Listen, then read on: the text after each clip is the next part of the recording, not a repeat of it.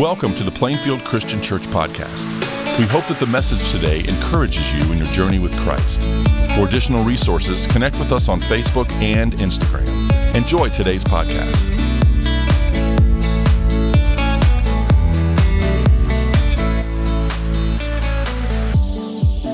I got to start by telling you a story. When I was a little kid, I liked to play chess, and I taught my dad how to play chess because he didn't know, and I wanted to play with him.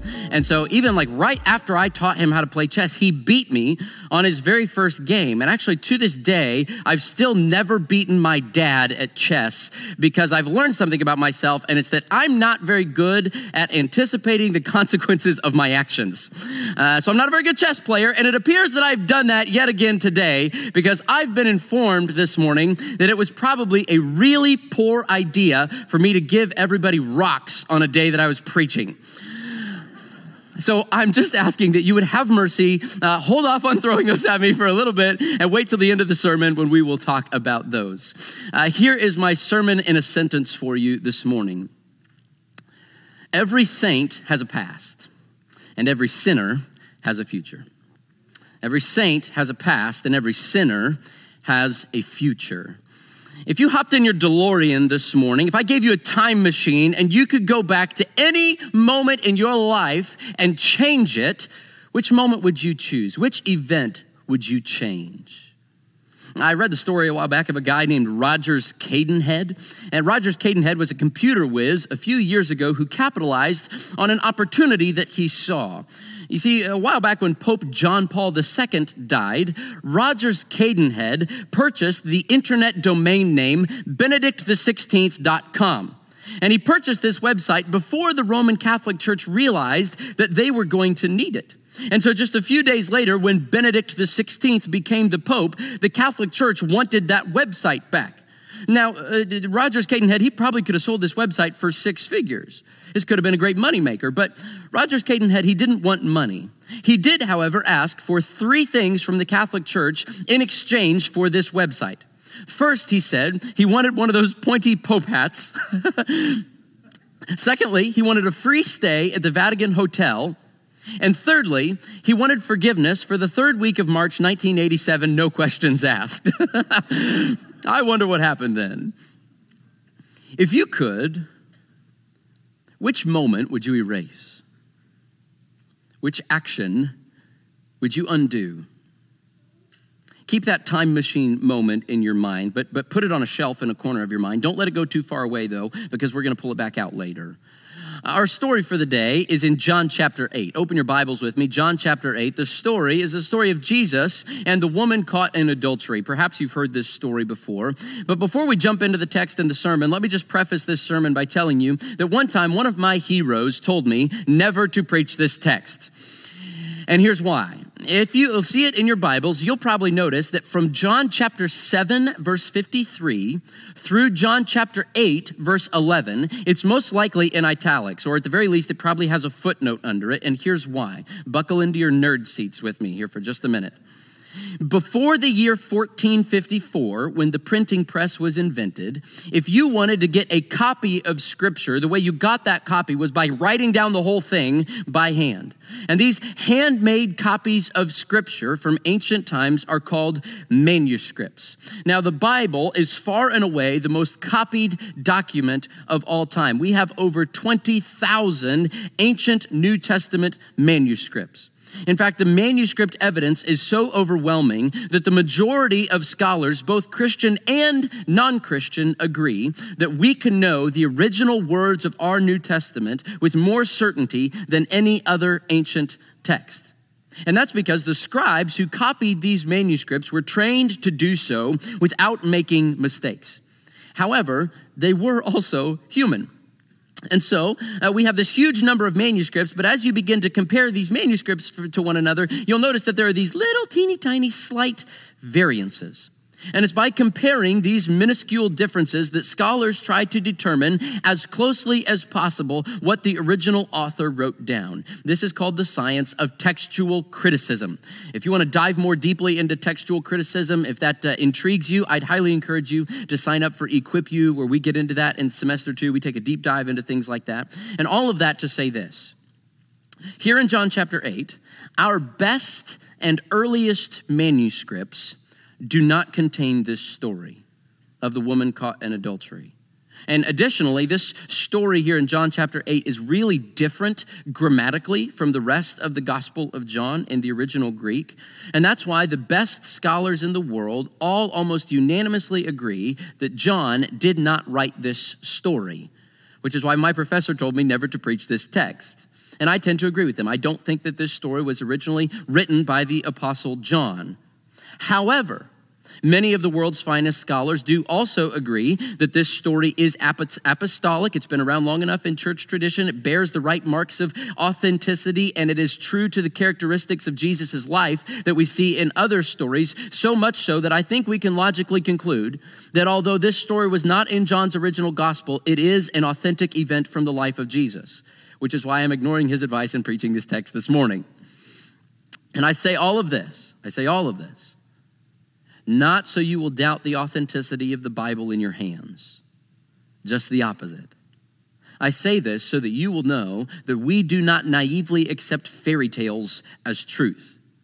That as Christians, we are not afraid to ask hard, difficult questions in this church because we believe that the truth has nothing to hide. And there is a delicate art and a legitimate scientific field dedicated to determining the veracity of Scripture. And all of that leads me to a deeper faith that this is indeed God's word and you can trust it. All of that, now let's dive in. John chapter 8, verses 2-6. It says, at dawn, he appeared again in the temple courts where all the people gathered around him, and he sat down to teach them. The teachers of the law and the Pharisees brought in a woman caught in adultery. They made her stand before the group and said to Jesus, "Teacher, this woman was caught in the act of adultery. In the law, Moses commanded us to stone such women. Now, what do you say?" They were using this question as a trap in order to have a basis for accusing him. So here Jesus is, he's in Jerusalem, he's teaching at the temple, when all of a sudden the religious teachers drag in this woman who'd been caught in the act of adultery. It causes quite a commotion. He's interrupted, and can you imagine the shame? It says she'd been caught in the act of adultery. Can you imagine your worst moment, your deepest, darkest sin, your time machine moment that you regret broadcast on this screen for everybody to see? Now, in one sense, the religious leaders, they weren't wrong in what they were saying. This gal had been way out of line. Adultery is an obvious sin, and the law commanded that she be killed. Leviticus chapter 20, verse 10 says this, "If a man commits adultery with another man's wife, with the wife of his neighbor, both the adulterer and the adulteress are to be put to death." Both of them deserve to die. But whoa, hold up. Where's the man? Adultery, by definition, cannot be done alone. It takes two to tango. And yet the fact that they only snagged the woman here reveals that their interest is not just upholding the law. They are primarily interested in trapping Jesus. And so just like this woman had been used by her lovers for her body, now she's being used again by the religious leaders to prop up their little empire of exploitation and self-righteousness. And here's the trap they're setting for Jesus. If Jesus says, on the one hand, yeah, go ahead, kill her, then he loses his reputation as a compassionate friend of sinners. Plus, the Romans are going to be all over him because he has no right to pronounce capital punishment. On the other hand, if Jesus says, no, let her go, then Jesus could rightly be accused of disregarding God's law. So what's he going to do? But just like Jesus, he refuses to fall into their trap, and he definitely refuses to let their hypocrisy go undetected. Look what happens here in verse 6. It says, but Jesus bent down and started to write on the ground with his finger. Now that's a tantalizing little detail, isn't it? We have no idea what Jesus was writing. I don't know, maybe Jesus was just doodling. We could speculate. Maybe he's just taking a minute to think. Maybe Jesus is trying to divert his eyes from the half-dressed woman in front of him to avoid lusting. Maybe Jesus is scribbling in the dirt the names of those religious teachers, maybe even writing a list of their sins. Maybe Jesus is writing scripture, reminding them of what the prophet Jeremiah says in chapter 17, verse 13, where he wrote that those who turn away from you will be written in the dust because they have forsaken the Lord. Whatever Jesus is writing, we don't know what he's writing, but we do know that he's not giving the religious leaders the satisfaction of a reactive response. They want Jesus to fly off the handle, and he's not going to do it. He's taking a minute. He's totally in control. And so they keep bugging him. They keep wanting him to react. And here's what happens. Jesus stands up and he responds. Verses 7-9. It says, when they kept on questioning him, he straightened up and said to them, let any one of you who's without sin be the first to throw a stone at her. Again, he stooped down and wrote on the ground. At this, those who heard began to go away one at a time, the older ones first, until only Jesus was left, with the woman still standing there. Now, if Steve was preaching this text, he would tell you that the older ones left first because they were wiser. But I'm preaching this text. So I'm going to tell you that the older ones left first because they'd sinned a whole lot more than the younger ones. I don't know. But you can imagine the woman there, can't you? Crouching, cringing, her eyes clamped shut, anticipating the first throw of the rock against her skull. She knows what's coming. She knows she deserves it. And as she waits there, anticipating the first blow, she hears a sound.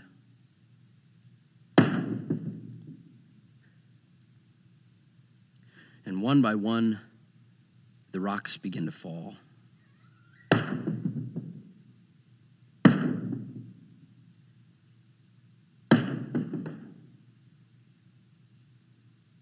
It was the sound of grace. And then after a few moments, she dared to open her eyes. And she saw one face. And she heard one voice. Verses 10 and 11. Jesus straightened up and asked her, woman, where are they? Has no one condemned you? No one, sir, she said. Then neither do I condemn you, Jesus declared. Go now and leave your life of sin. Wow. Jesus, in the way that only he can, he manages to thread the needle here, and he avoids this trap without disregarding either the woman or the law. Now notice, Jesus never says that adultery is okay, because Jesus knows that sin is violent and destructive, and that sex is a good gift from God, but that when sex is misused outside of the covenant of a marriage between one man and one woman, it is a deadly force of evil in the world. And Jesus never says that the law is wrong. Jesus just says, hey, if you're going to get serious about the law, you got to start with a good, long, hard look in the mirror. Because Jesus sees that inside the hearts of these religious teachers, they are full of deceit and mockery and hatred and bitterness, sin that is every bit as deadly as the sin of adultery in the heart of this woman. And so Jesus says, let any one of you who's without sin be the first to throw a stone at her. Now, that's a pretty famous line, right? Let he who's without sin throw the first stone. And people like to throw that line around, basically saying, hey, you don't judge me. Is that what Jesus means? Is Jesus saying that we have to be sinless to call someone else out on their sin? I don't think that's exactly what Jesus is getting at, because if that were true, justice could never be served, right? We wouldn't have a functioning court system if we had to have sinless judges. But Jesus is saying this. He's saying, if you're going to hold her to the law, you got to hold yourselves to the law too. So what did the law say about this kind of a scenario? Well, by Jewish law, two or more witnesses had to see the crime happen in order for the charge to be valid. And not only that, Jesus knows that Deuteronomy chapter 17 says that it is those two witnesses of the crime who should be the first ones to put the criminal to death. And Jesus knows that even beyond that, Deuteronomy chapter 19 says that the only witnesses who would be credible to do such a thing are witnesses who are free from malice, who are unbiased and have no deceit. So what Jesus is saying here is he's saying, okay, let's stick to the law. Step forward. Which one of you saw this happen? Which ones of you are willing to admit that you're a peeping Tom? Or worse, that you arranged an adulterous sting operation to trap me? Which one of you are truly free from deceit and mockery and bitterness in this moment? Go ahead, step forward. And so one by one, they drop their rocks and they leave. And just like that, Jesus addresses and exposes the sin of everybody involved with piercing truth and lavish grace. Man, I love this story, don't you? Jesus is brilliant.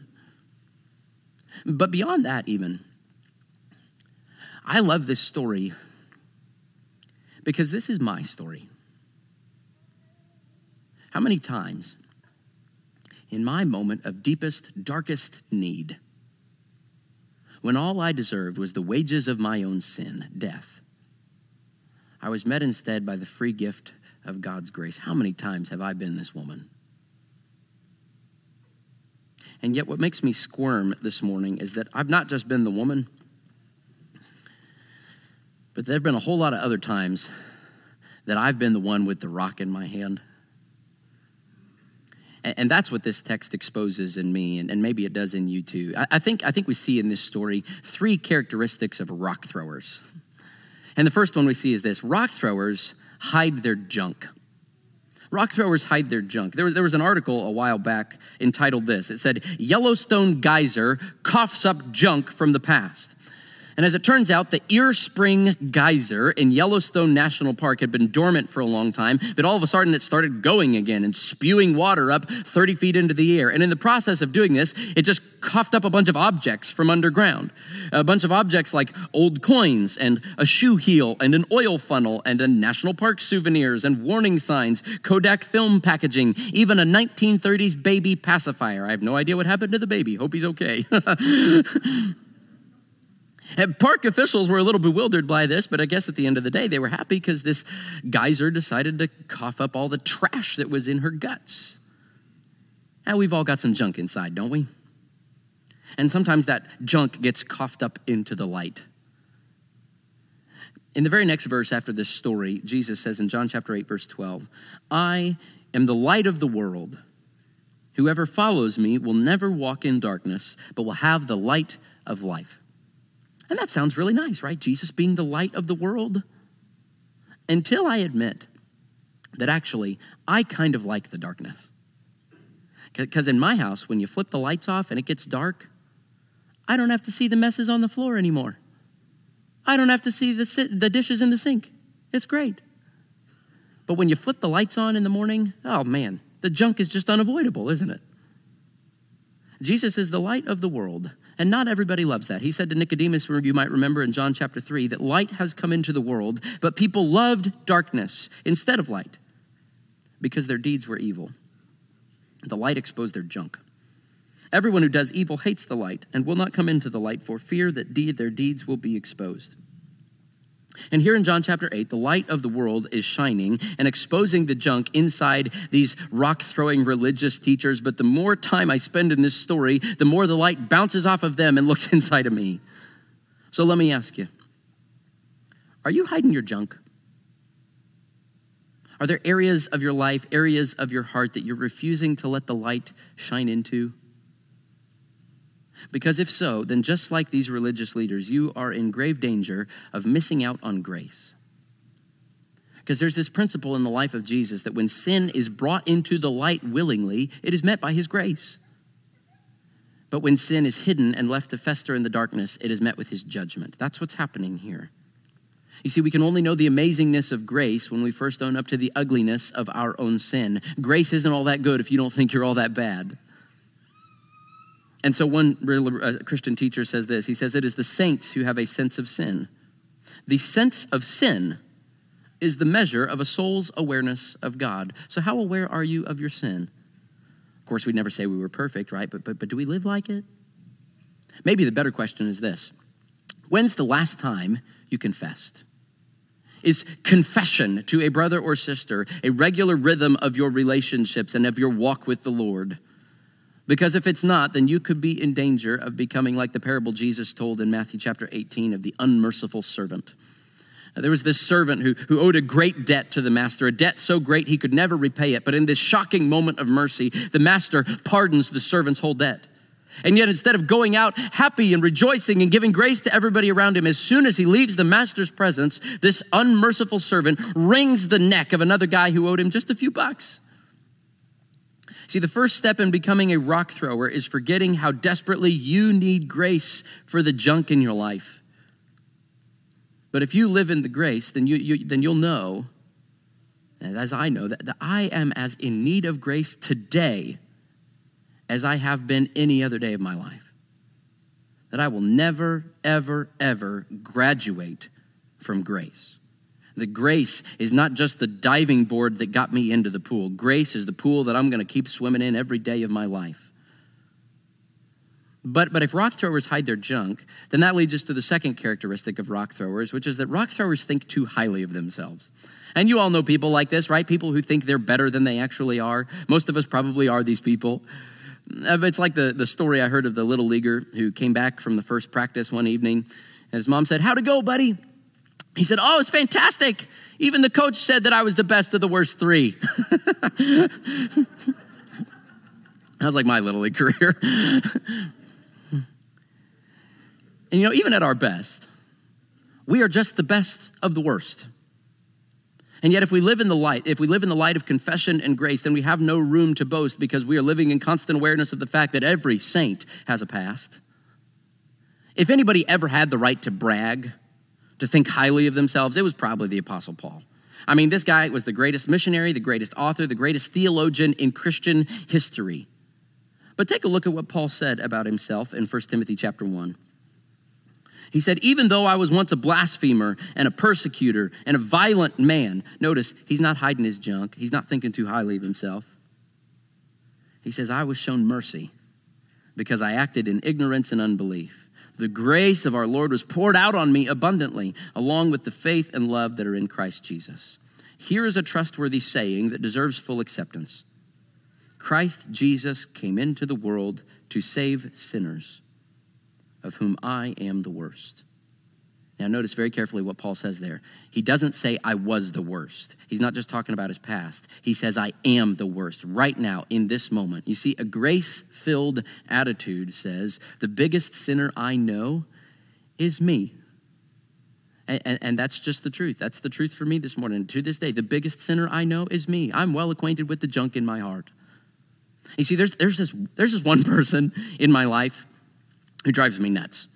There's this one person in my life, and I cut a lot of slack for him. I bet you probably have one person like that too. You've got this one person who lies to you, who cheats on you, who makes promises to you that he or she has absolutely no intention of keeping. You have one person who lets you down over and over and over again. And yet, every time that person asks for forgiveness, you give it. Every time they beg for a second chance, you let them have it. And that one person is you. You see, rock throwers love to accuse in someone else what they excuse in themselves. So if rock throwers hide their junk and rock throwers think too highly of themselves, that leads us to the third characteristic of rock throwers. And it's just that rock throwers aren't much fun. There's no better way to say it. Perhaps you've heard the old proverb that you can tell a person by the company she keeps. Well, Jesus kept company with sinners. Jesus had a tax collector for a disciple and a former demon-possessed woman for a friend, and he befriended Samaritans and ate with prostitutes and traders and partied with tax collectors. And so why then don't those same kinds of people like being with us?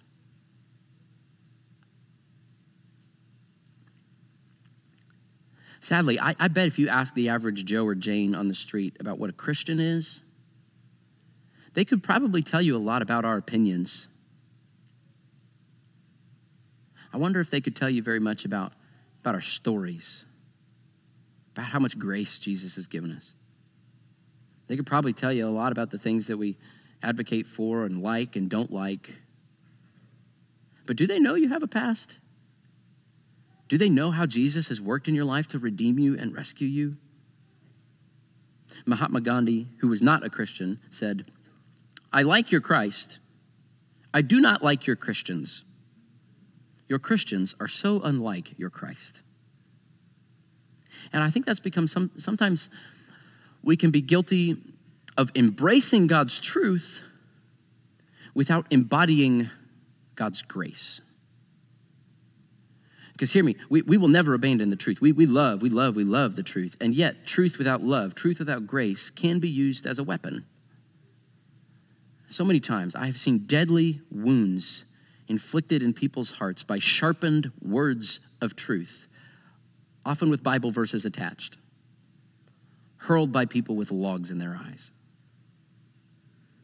We are living, church, in a world full of people who are desperately in need of hope. And I really believe that every person you bump into has a little question lingering down inside their heart, whether they know it or not, because there's darkness in their heart and they're wondering, is there some place that I'm safe to come into the light, to be fully known and still be fully loved? And we hold the answer in our hands in the gospel of Jesus Christ. This is the place. We are the people. He's the one. The answer is a resounding yes. And yet all too often, instead of handing out hope, we throw rocks instead. You see, the problem in John chapter 8 with these religious teachers is that they were dividing people up into two categories, righteous and unrighteous, good and bad, and we're the good people, so we get to throw rocks at the bad people. But they got it all wrong. The Bible says there's no one righteous, no, not one. There are no good people. But there are two categories. There are bad people who deny it and bad people who admit it. There are sinners who linger in the dark, and there are sinners who step into the light. And the one in this passage who steps into the light of the world, she finds grace. See, the woman was not the only one in this text who was caught in her sin, but she is the only one who stuck around Jesus long enough to embrace his grace and to let her heal her. And I'm pretty sure healing was the last thing she expected to find in the temple that day, because she was caught red-handed. She was utterly defenseless. She expected judgment. She'd earned judgment, but she was given grace instead. Because while every saint has a past, every sinner has a future. There's a woman named Jill Price who can't forget things. You can ask her a question like, hey, where were you on August 29th, 1980? And she'll say, it was a Friday. I went to Palm Beach with my friends. You could ask her, when was the third time you drove a car? She'd say, the third time I drove a car was January 10th, 1981. Where were you the first time you heard the song Jesse's Girl? It's March 7th, 1981. My mother was yelling at me in the car. Jill Price is the first person to be diagnosed with a mental condition known as highly superior autobiographical memory. In other words, she can't forget. She remembers every day of her life in the way that you and I remember yesterday. She can recite every day of the week since 1980, where she was, who she was with, what she was doing. And that may sound like fun to you, but Jill Price says her memory can be her prison.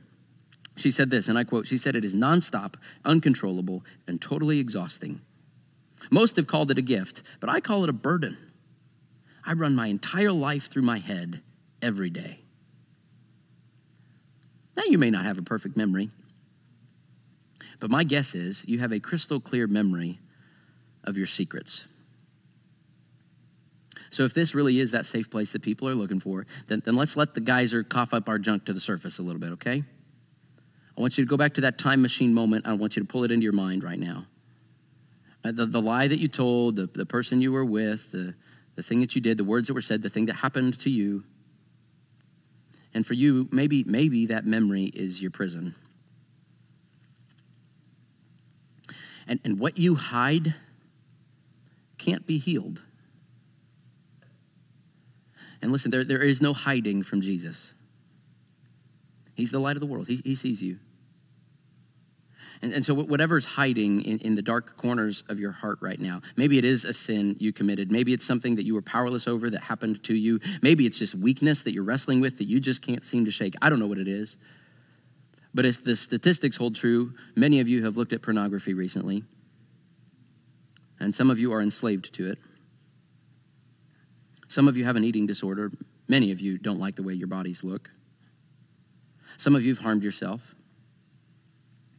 Some of you have thought about suicide, and some of you may have even attempted it. Some of you are dealing with crippling anxiety. Some of you have this low-level anger that's just kind of boiling, and it can just rage up at a moment's notice. Some of you are being harassed or abused. Some of you may be harassing or abusing others.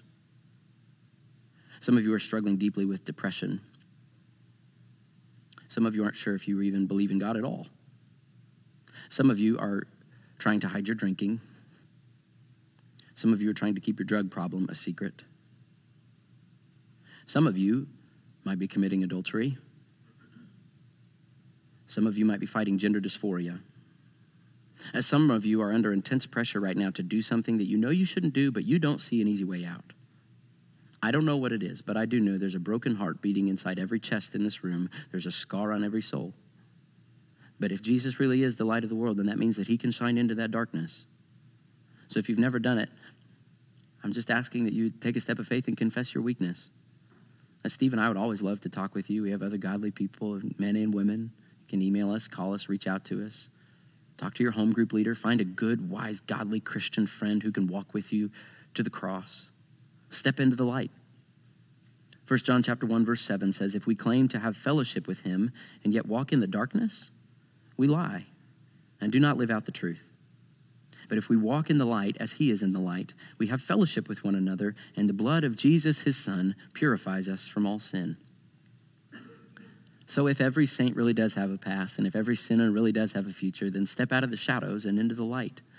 And if it's a sin issue, bring your sin to Jesus. He will not ignore your sin. He will not excuse your sin. He will call you to go and leave your life of sin. Yes, he does say, come as you are, but he also says, please, please, please do not stay that way, because he has a better future for you. And as you step into the light, you will not be met by a hailstorm of rocks. You will be met with a meteor shower of grace. Look around you real quick. Look around you. I know it's awkward. Just look around you. Stop staring at me. Look around you. Where are your accusers? Has no one condemned you? Who in here is going to throw a rock at you? The only one who was sinless enough to truly judge us, to stone us for our sin, chose instead to step into the firing line himself and take the punishment for us, which is why Paul can say in Romans chapter 8, who will bring any charge against those whom God has chosen? It is God who justifies. Who then is the one who condemns? Christ Jesus, who died, more than that, who is raised to life, is at the right hand of God and is also interceding for us. The one who could have thrown a stone at us through grace instead. Even today, if you are guilty of a crime and you go to court, but nobody shows up to accuse you, you're free to go. Which is why Paul says in Romans chapter 8, verse 1, therefore there is now no condemnation for those who are in Christ Jesus. I heard a story of a long time ago, back in the day of horses and buggies. There was a father who took the horse and buggy to the schoolhouse to pick up his three young kids, and he was getting them early because there was a winter snowstorm coming in. And just as he had gotten done loading his kids into the buggy, but before he could hop in himself, his horses bolted straight into the approaching blizzard. And hours and miles later, when he finally found them, he saw his oldest girl sobbing, standing over the bodies frozen of her brother and sister. And as she collapsed into his arms, explaining that she tried to take her big, heavy coat and wrap it around all three of them to keep them warm, she said, the coat wasn't big enough, Daddy. The coat wasn't big enough. But listen, church, the blood of Jesus is big enough. And the cross of Jesus is big enough, and the empty grave of Jesus is big enough, and the grace of Jesus is big enough to cover your sin and mine and to rescue us all over again. So when you came in here this morning, you should have grabbed a rock. If you didn't get a rock, grab one on your way out, or I'm sure you can find a rock somewhere. I want you to keep this rock in your pocket this week. And this is not for you to use to settle disputes between you and your spouse. This is not for you to dominate in a rock, paper, scissors tournament or anything like that. And if your kids take this and break a window with it, I am truly, truly sorry. In fact, I would be happy to cover the damage. You can send the bill to me. My email address is swhite@plainfieldchristian.com. I want you to carry this rock around in your pocket this week as a reminder. And every time you're tempted to throw a rock at somebody, I want you to remember that the one who could have thrown a rock at you chose to throw grace instead, and he will give you the power to extend that same grace to those around you.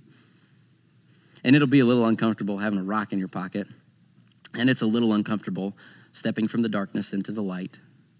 But every time this week that you are tempted to let guilt or shame or fear overwhelm you and drag you back into the darkness, I want you to remember that the one who could have condemned you chose to stand next to you instead. And because of that, every sinner with a past can become a saint with a future. Let's pray.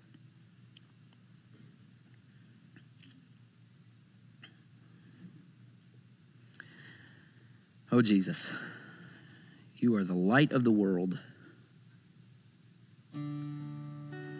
and that is comfort for the afflicted, and it is affliction for the comfortable. So shine on us, Lord, with your perfect grace and your piercing truth. Expose our sin, call us into your light, and shower us with your grace. And we're here again at this time that we love to remember of when you did just that, and that because of your blood poured out on the cross, because of your body that was pierced, we can be free. Thank you. In your name we pray. Amen. Thank you for listening today. It's our desire to help you grow as you partner with us in our mission to love all people to new life in Christ. If you have any questions about our church, would like to attend an online service, or plan an in-person visit with us, go to PlainfieldChristian.com. If you'd like to receive our podcast directly to your device, we encourage you to subscribe on whatever podcasting platform you prefer. Have a great week.